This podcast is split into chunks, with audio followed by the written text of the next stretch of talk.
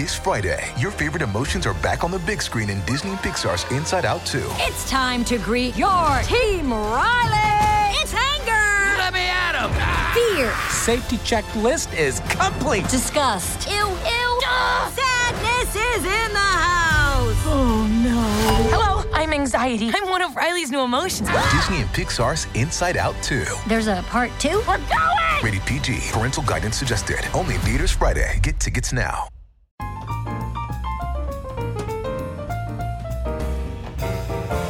And welcome to New Books and Literary Studies on the New Books Network. I'm your co-host, Annette Joseph Gabriel.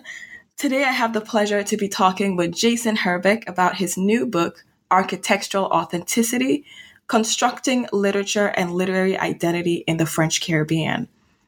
Jason is professor of French at Boise State University in Idaho. His research focuses primarily on evolving narrative forms in 20th and 21st century French and French Caribbean literatures, and how these forms relate to expressions and constructions of identity. In addition to many articles and book chapters devoted to the literatures and histories of Haiti, Martinique, and Guadeloupe, he has also published widely on Albert Camus and is since 2009 president of the North American section of the Société des études camusiennes. Thank you for joining us, Jason. It's my pleasure. Thank you so much for your interest in my book. So I'm so excited to kind of dive into this conversation. Um, I have to confess that for the last couple of days, I've been kind of practicing in the mirror how to say architectural authenticity. um, and it's it's really it's such, it's such a fascinating title, and it's really what my what caught my eye um, when I when I first looked at this text. Um, and it's an equally fascinating concept that you develop through this title, um, because this this concept kind of has two parts, right? So architectural, which highlights the quality of literary identity as something that's constructed. Um, and so you think of architecture in a more literal sense by analyzing things like gingerbread houses in Haiti. Um, and, and architecture and thinking about how the text is constructed. So architectural is doing all of this work. And then next to it is authenticity, which is a term that I was, I must confess, being a little bit surprised to see, um, you know, because it's a bit of a troubled term in colonial and post-colonial studies. And, and you, you do a really um, interesting job um, or a really excellent job in, in this interesting way that you tease out how authenticity delineates relationships of the past or to an original that can be reproduced or not reproduced. So your title alone has these two very loaded terms. Um, and we could probably spend an hour just talking about your title, but I, would like for listeners to hear, I guess, in your own words, how this title is framing the work that you're doing in this book. Okay. Um, yeah, I think uh, you've done an excellent job explaining the contradiction that I wanted to be inherent in the title itself. In other words, uh, architectural, um, based on the text uh, from the um, Gérard Genette's concept, is really to break it down the construction of text. In other words, what goes into a given text that we might read on a given day. Um, the generic, lexical, discursive, thematic, and structural blueprints of sorts from which a text emerges and is created. And some people might immediately react to that and say, no, I, I mean, texts are quite free in their creation. It's the author's uh, impetus alone that creates the text and allows it to, uh, to become something.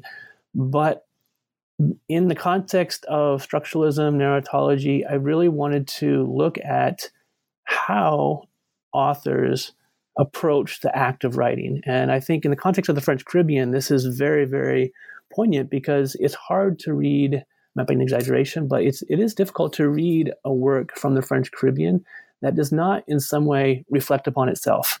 There's the act of writing or the act of creation or the questioning of what is one one is saying to express oneself in the works themselves. And that's always fascinated me. And I felt that architecture was a, a really good door to open in terms of trying to understand why we are constantly coming back in this literature to questions of not just what we are saying, but how we are saying it. So on the one hand, it's it's kind of a structuralist, formalist approach, and on the other, it's authenticity, which was, to, in theory, um, as I try to explain in my book, would be antithetical to any type of architecture. In other words, how can one be original if we're building with blocks of other entities, with former genres, with um, previously hashed out themes, um, different types of discursive uh, narratives that have already been used and, in a sense, imposed in some regards by other other authors. And uh, what I was trying to demonstrate right from the start is that you're absolutely right. Authenticity is a is almost a taboo term in many regards, and some people push back quite strongly on it. And I welcome that that pushback because it really forced me to justify my decision to use the word authenticity. And as I explain in the book, authentic actually has two very different meanings um, in different contexts based on what type of emphasis you put on the past or present. In one regard, authentic refers to an original, something that has pre existed what is coming afterwards. And so, if I want to become authentic based on some preconceived, pre existent identity, then I'm going to try to, I guess, piece together characteristics of what I assume is that uh, that former identity or one that perhaps still exists, but that I want to imitate in some way. It's an imitation or an attempt to imitate. Whereas there's also a different type of uh, authenticity that focuses on truly being original. And its emphasis on the past is only an emphasis with respect to demonstrating how what this identity is in the present differs from what has preceded it. And so this is the authenticity that I'm talking about because in the context of colonization, um, the imposition of all types of different strictures and the structures of the colonial empire, to pretend that we might actually go back prior to this colonial era and retrieve what existed at the time and therefore become authentic based solely on an imitation of the past is unfeasible, and I think many people have already agreed to that, um, writers, um, theorists, etc. And so, what I'm trying to look at in my book is the divide that seems to be inherent between building a text, the architectural properties of it, and how that text itself could be something new and appreciated as such. Mm. I, I find that really interesting because you talk about, you know, on one hand, this this language of construction and architecture that that permeates your work. Um, you know, in, in, your response that you just gave, for example, you talk a lot about construction, about blueprint, about building blocks, and then you have this divide with, you know, the impossibility of, I suppose, building this sort of, you know, original preserved you know culture identity from a past that you know has has been has suffered this kind of rupture um, through through the the fact of or the experience of colonialism. And so one of the ways that you engage with architecture is to consider the idea of building materials. And there's a quote from your book that i found so generative because you say how or you ask rather how is identity constructed when the very tools and materials historical, linguistic, literary, and otherwise, with which the Caribbean self is to be expressed, have, with only scarce exceptions, been fabricated by the former colonizer. And one of the reasons I found this text so interesting is because it it is quite closely related to, I think, Audre Lorde's formulation in her, you know, 1979 speech titled "The Master's Tools Will Never Dismantle the Master's House." Um, and so, you know, Lorde thinks about not how to construct in the way that you're thinking, but rather how to dismantle or take apart the edifice of racist patriarchy. So, in the, the the books that you look at, what are some of the building materials that your writers use, and what do they do with these materials? I guess, in short, what I'm asking is, do they try to build a new house with the master's tools, and how does that process work? That's an excellent question. That's what I'm trying to get at um, at the heart of my uh, my exploration of these ideas, and essentially, what I'm demonstrating, or I'm trying to illustrate in these works is that it's it's some way inevitable that one must construct the space of construct must happen within certain confines that from which the writer cannot escape. In other words, if a writer was uh, was educated in a certain colonial mindset, language, um, ideals, etc. They have to begin by working with those tools. There is there are very seldom other options that they have at their disposal, and a lot of writers from Confiant to Césaire, um, they look at this as initially a very very frustrated endeavor. Inherently, it's it's almost impossible. But what I try to demonstrate is that it's important not just to understand from where these different building blocks come, but just as importantly, it, you have to question them as they become part of your own creative process of expression. And so, in terms of architecture, what I find one of the, I guess, one of the most telling aspects of this literature is, for me, when writers in their works either refer to explicitly or implicitly other works of literature. And I think in the past, very, very often, literary critics have seen that as almost a crutch or a way of saying, I am not going to say this, has already been said, therefore, here's the quote, or I'm referring to this so that implicitly a reader will know in thinking about the work that I have just alluded to what I'm talking about. And I kind of resist that type of reading because I find it too simple. It's it's asking readers to go back into certain frameworks or structures and accept them for what they are. And rather in the works that I examine in my book, what I try to demonstrate is that time again, when, for instance, these types of texts or source texts, as they're called, come up, they are not taken at face value. They are questioned, they are truncated purposefully so that what's missing has to be examined and has to be questioned. And that's where that missing part or what it's supposed to suggest but doesn't in the context of the work that's being written, that's where I feel there is a new type of construction with the very elements that one has at his or her disposal. So, in this process of kind of questioning and, and self reflection and, and reflecting on other texts that writers are engaging with in their works, um, why why do you select the writers and these particular texts that you select? And i ask because once i started to read your analysis um, of you know like dwelling structures like the home etc i started to see how architecture is pertinent throughout all of French Caribbean literature. I just started to see architectural authenticity everywhere.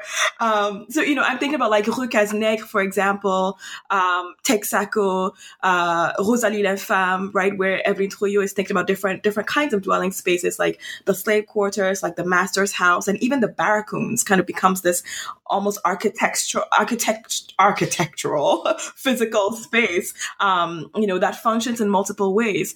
And so I, I'm, I don't know whether your, your experience was that you were spoiled for choice or that, you know, you actually had a limited set of texts that you could look at. But I'm wondering what you found particularly generative about the text and writers that you select.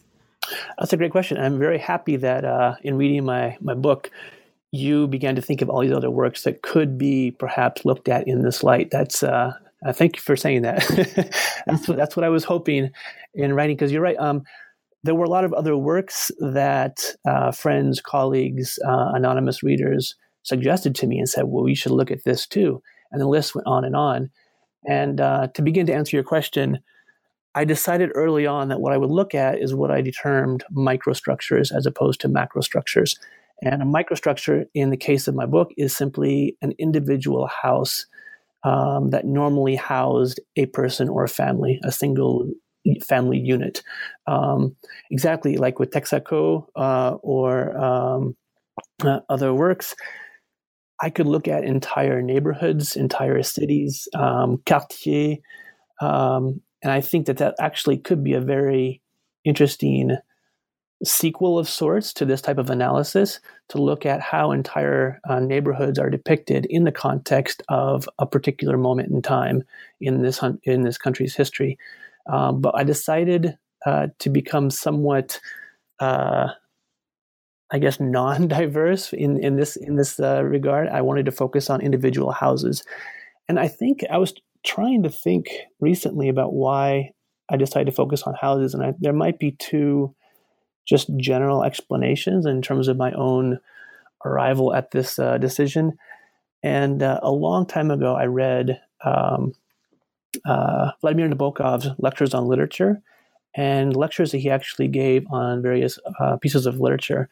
And he has this fascinating lecture on uh, Stevenson's The Strange Case of Dr. Jekyll and Mr. Hyde. And what he does is in describing the identity of this individual, who obviously is has two different types of identities um, within himself, he decides to analyze in detail where this person lives. And he suggests by a very fine blueprint of the description that could be rendered via the text that there are two clear entrances to this person's uh, house, which is actually kind of an apartment because it's on a city block. Um, and that while one is on an open square, it's very, very nicely built up, it's very prestigious, etc. It's for the doctor. The other is in a back alley and it's torn down. It's uh, there are vagrants that hang out outside the door. And what he demonstrates, uh, Nabokov in his lecture, is that the house itself typifies the two sides of this individual, the Jekyll and the Hyde. And so that always stuck with me. And um, I didn't bring this to my reading, but I think eventually, and it was in particular with respect to reading uh, Traversée de la Mangrove by Maryse Condé, I found myself wondering why the main character, Francis Sancher or Sancher, um, decides to write the the history of his life and that of his family on the veranda of his house. Why not outside or why not in the house? And somehow Condé, for some reason, makes it very clear where he sets up his table and his typewriter. He's on the veranda. And so I started thinking about that in the context of the public reading that Patrick Chamoiseau gave of her of her um, novel, where he criticizes her use of certain words. He lauds her use of other words and he really goes through and tries to determine where she is, I guess, writing correctly in a Creole mindset and where she has adapted the words of the colonizer or where she is writing for the colonizer with these footnotes that are not necessary for someone from the area. They know what certain words mean automatically. And I realized that perhaps I could look or explain Patrick Chamoiseau's frustration and Condé's uh, success, her, her response, by looking at where Francis Sancher was writing his his story. And he's not he's not entirely in this house, which was built in the colonial colonial area. Uh, sorry, colonial era, um, and he's not necessarily outside entirely free with his um, his expression he's somewhere caught in the middle. And so he can't forget this colonial mindset, this structure around him, but at the same time, he is aware that there's more than that. And over the course of the novel, in returning to the house, I read it over and over, and there's actually a lot of information about this house in the novel, which, which can be pieced together from the narratives of different individuals um, on which the, uh, the, the, the novel focalizes.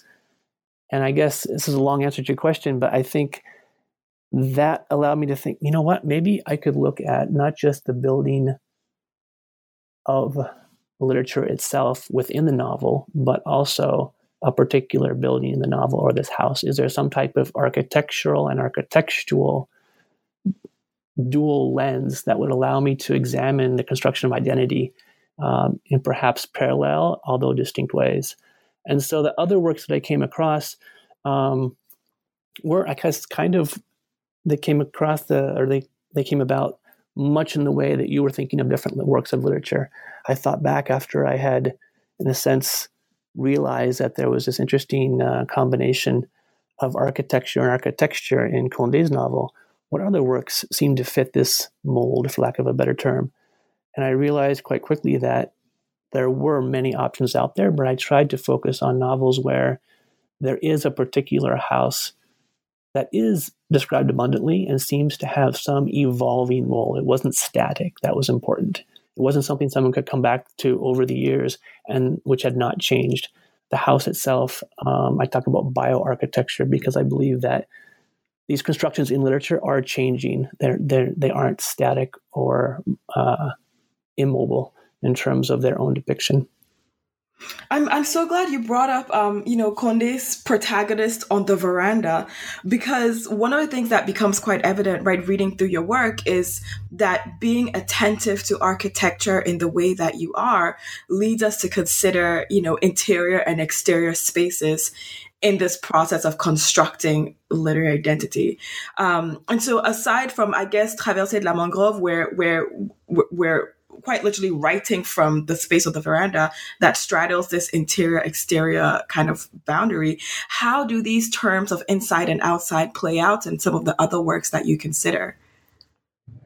Um, I guess I could uh, uh, discuss um, L'Île et une nuit uh, by uh, Daniel Maximin, which is the third novel of his Caribbean trilogy. Uh, the first, is L'Isolé Soleil, uh, with which I was quite familiar. And in L'Isolé Soleil, there's a there are two characters uh, who are discussing at one point how to incorporate ideas of others. And there's a miscommunication between the two. And at one point Simia, I believe it's Simia in the novel says no it's important. What I'm trying to say is that you should not uh, adopt these former ideas or these previously articulated concepts. You should adapt them. And I thought, wow, that is fascinating because that's kind of what I'm trying to demonstrate in this literature um, at large. And so when, uh, and actually, I have to, one of the readers of uh, Liverpool University Press to thank, she suggested that I, as a long list of, as we were discussing uh, possibilities, she said you should really look at L'Île et une nuit uh, by Maximin. And I had, hadn't read that novel of the trilogy yet. And so I started reading it. And it's about a woman who, uh, closes herself up in her home during what is essentially, but not named as such, uh, the passing of Hurricane Hugo in 1989.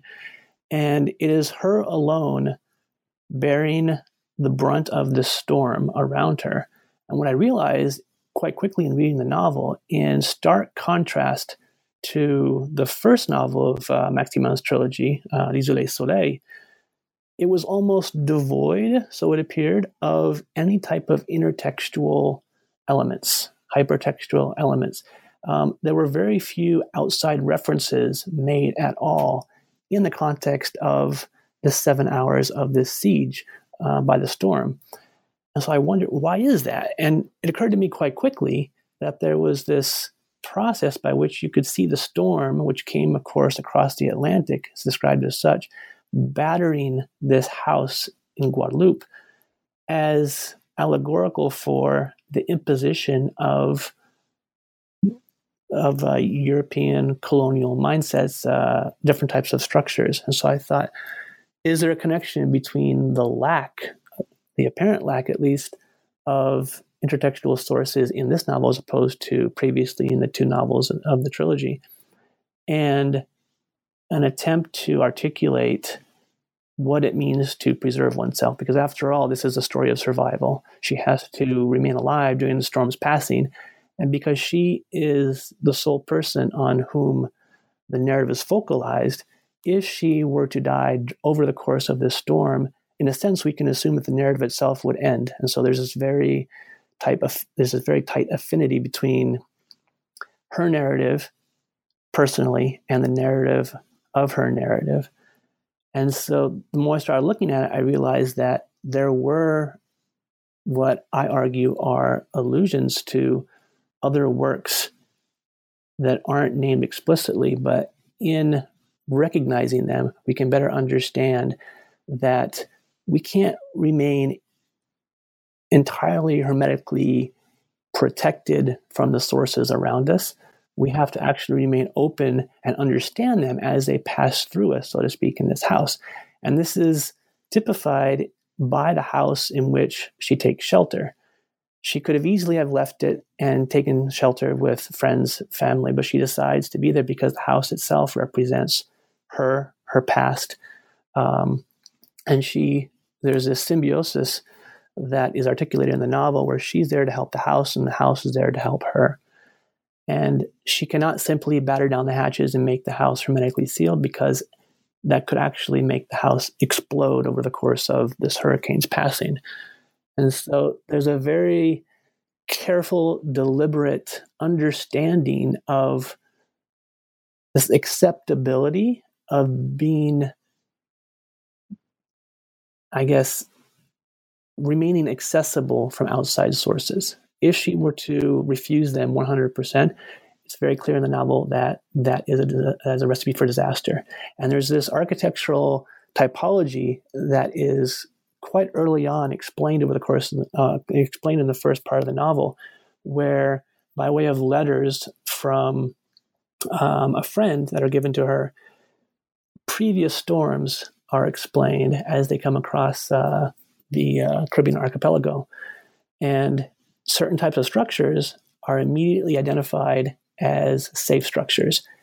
And one might think that it should be the, the rich villas, which are very well built, et cetera. But it's made very clear that, in fact, those ones, because they are so well constructed, they are hermetically sealed and therefore much more prone to be destroyed in a hurricane event. Wow, this is really interesting. And so you have kind of this this house that becomes, you know, this that's symbolic of a larger kind of narrative, that's symbolic of a larger body of literature, and, and the idea of permeability as necessary for survival. Um, and I think that that's a thread that has actually been running through much of this conversation because you you talked a little bit earlier as well about this kind of dialogue between Condé and Chamoiseau and that this permeability, this accessibility becomes a way of thinking about text and writers as being, you know, continuously in conversation, almost as a as a question of, of survival. What does it mean to create this this literary identity for this region that has been under siege from, you know, colonial imposition? Um, and so thinking about permeable texts and thinking about conversations across not just works and spaces but time um, i, I want to consider an earlier generation of writers um, like Suzanne Césaire and René Ménil, who might also be in conversation. So, for example, for these two writers, um, you know, they, they argue that Antillean literature cannot be that authentic expression of Antillean identity um, because there's just too much of, of an imitation of French literature. So, you know, Suzanne Césaire is particularly concerned about how the, the style of Antillean literature is is really tethered to a sort of colonial French style. Um, and Ménil argues that even when Antillean literature tries to pull away, because it is responding to that initial French style and French idea of literary production, it becomes overdetermined. And so even in that act of pulling away, that original, if you will, kind of, you know, still shapes what the response looks like. And so, you know, for both of these writers, then folklore is where they turn as that possibility for authentic expression. So, you know, write off Antillean literature to some extent, and folklore is where this authenticity can be located. How do you think that your authors would respond to this view of folklore kind of in opposition to literature? That's a very good question. Um, I know in terms of folklore, these are you know supposedly stories that were passed on um, over the generations and that pre-existed to some extent, at least the colonial era. They do hark back to a certain type of authenticity that is not the authenticity that I'm uh, discussing in my novel. That I think that it's, it's hard to get to that um, exclusively, and I think that you know narratives evolve over time, regardless of when they began. Um, that being said, I discussed uh, Bernabé, Chamoiseau, and Confiant in Éloge de la Créolité, and at that point in 1989, they too are saying that at this point, Caribbean, French Caribbean literature does not exist. Um, we are still steeped in values that are not our own. We are steeped in traditions, um, uh, literary traditions, uh, styles, genres that are not our own. And I think that with respect to the works that I examine, it becomes more and more clear. And I think this is articulated very, very well by Condé in her response to Chamoiseau's uh, public reading of her text that if we are to refuse certain influences simply because we recognize them as quote unquote not our own, then by definition, we are limiting ourselves in our expression And so, as a result, we have to not necessarily accept, and this comes back to the idea of face value, as such, certain traditions, um, certain um, times of history, but we should, in fact, in articulating them and incorporating them in our own narratives, be very clear that they are seen as being different in our discourse. They're treated differently. And uh, I think um, oh, I just forgot. Uh, I was going to give an example of that. Oh, uh, uh, I believe it's Confiant. It's interesting how different authors over the course of the last 60, 70 years in the Caribbean have attempted different ways of arriving at the time at what they called an authentic discourse. And I think that idea has changed remarkably, and I could not have written a book arguing for that type of authenticity. However, um, there are examples, maybe it was Chamoiseau, where uh, they would listen to the radio and listen to the obituaries on the radio. And from those obituaries, draw the names of individuals because those names themselves were quote unquote authentic names that were not part of the colonial project.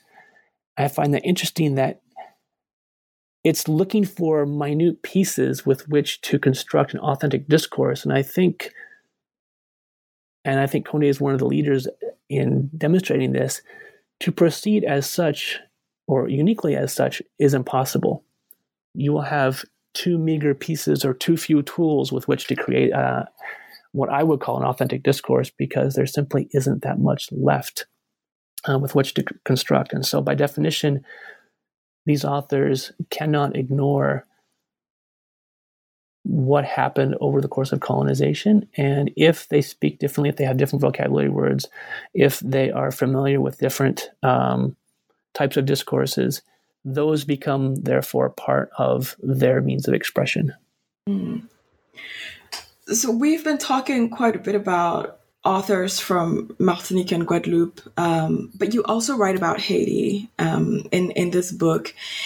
Can you share with our listeners a little bit about your experience writing across Martinique, Guadeloupe, and Haiti, um, given their connections, but also some very stark, kind of divergent moments in their histories? Hmm. I think, at least in terms of my book, one of the connections would be with respect to questioning and negotiating issues of autonomy. And this, of course, is directly related to identity. And what I mean by that is two of the novels that I look at from Martinique and Guadeloupe are focused on the early to mid 1940s and the era where the former French colonies in, on the heels of World War II become departments. So it's the um, départementalisation of the former French colonies. And there, there is a, a very deep questioning of what do we become now? Um, do we become entirely independent, autonomous? Do we define ourselves differently? Or is there this départementalisation where we, I guess, grant ourselves or are granted some type of autonomy and yet within a larger French centric uh, political, social, governmental uh, entity. And the parallel to be made, I think, with Haiti, which, uh, which of course earned their independence uh, much earlier in 1804, comes about in a type of retrospective way when the earthquake hits Haiti, because once again, yet again, there's this international presence attempting to say what should be done to allow the, the country to quote unquote get back on its feet and become uh, self sufficient.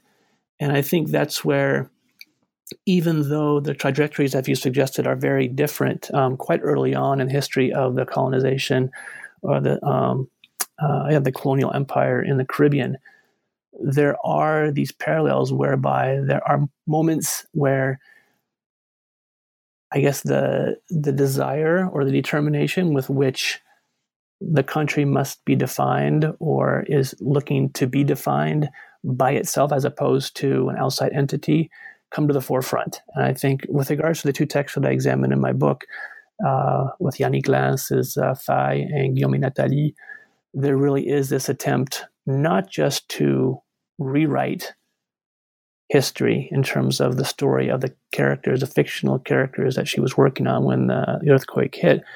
But there is this questioning and this pushback on the attempt that others have made to either reinscribe or continually inscribe Haiti in this discourse of disaster, or to attempt to forge a new identity uh, without and there's this obviously the big debate on reconstructing Haiti. What is reconstruction? Does that mean starting over?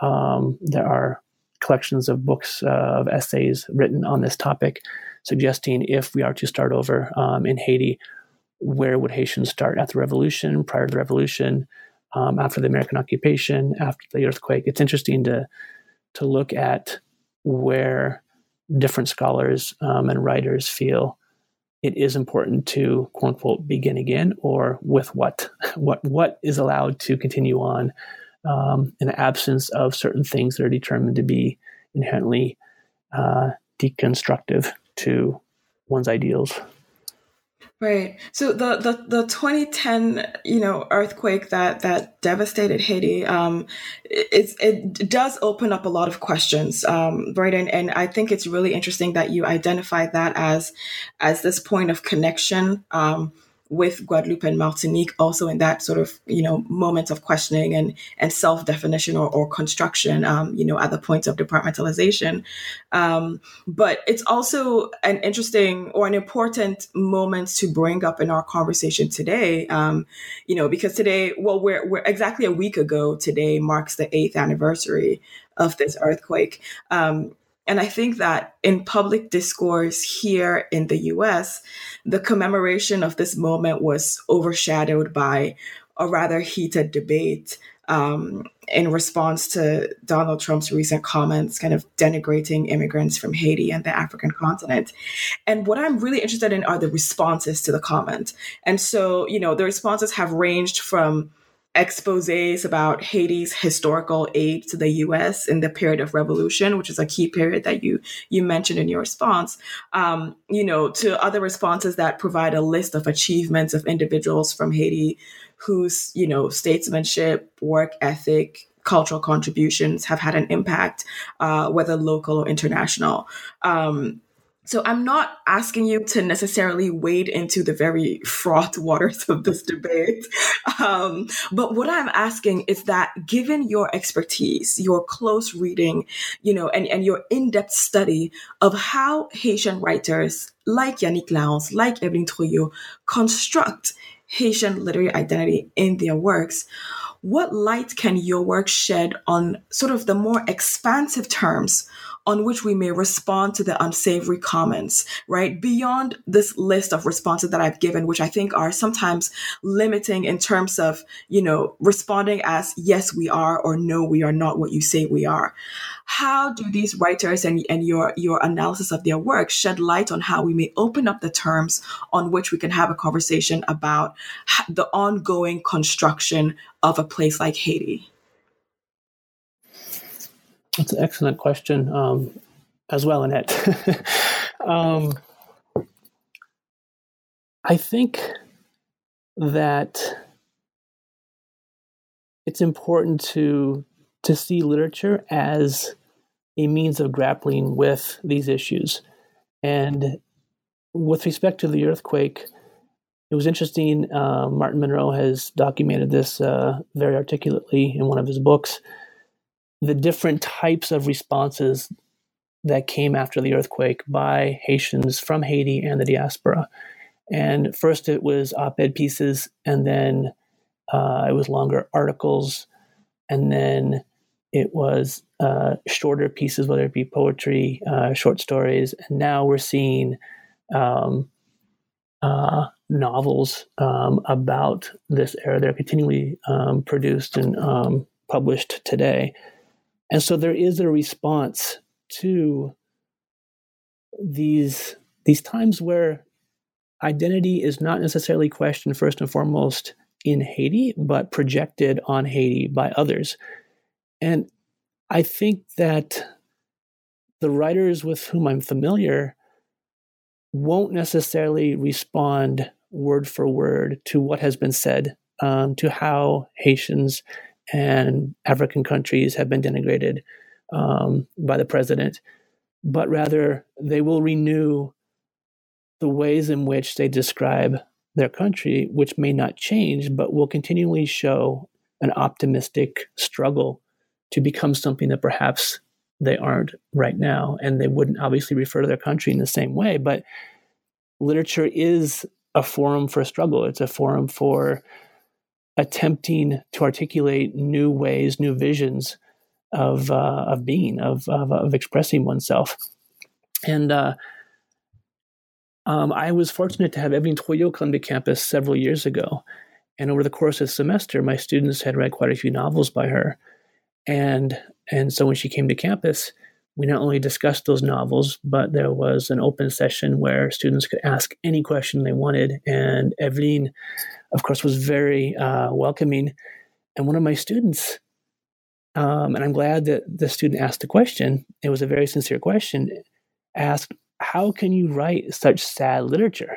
How can you keep writing about such such difficult things? And Evelyn Trouillot's response was incredible. She kind of looked at the student and said, well, I don't see it as sad. When you write about struggle, that's automatically optimistic.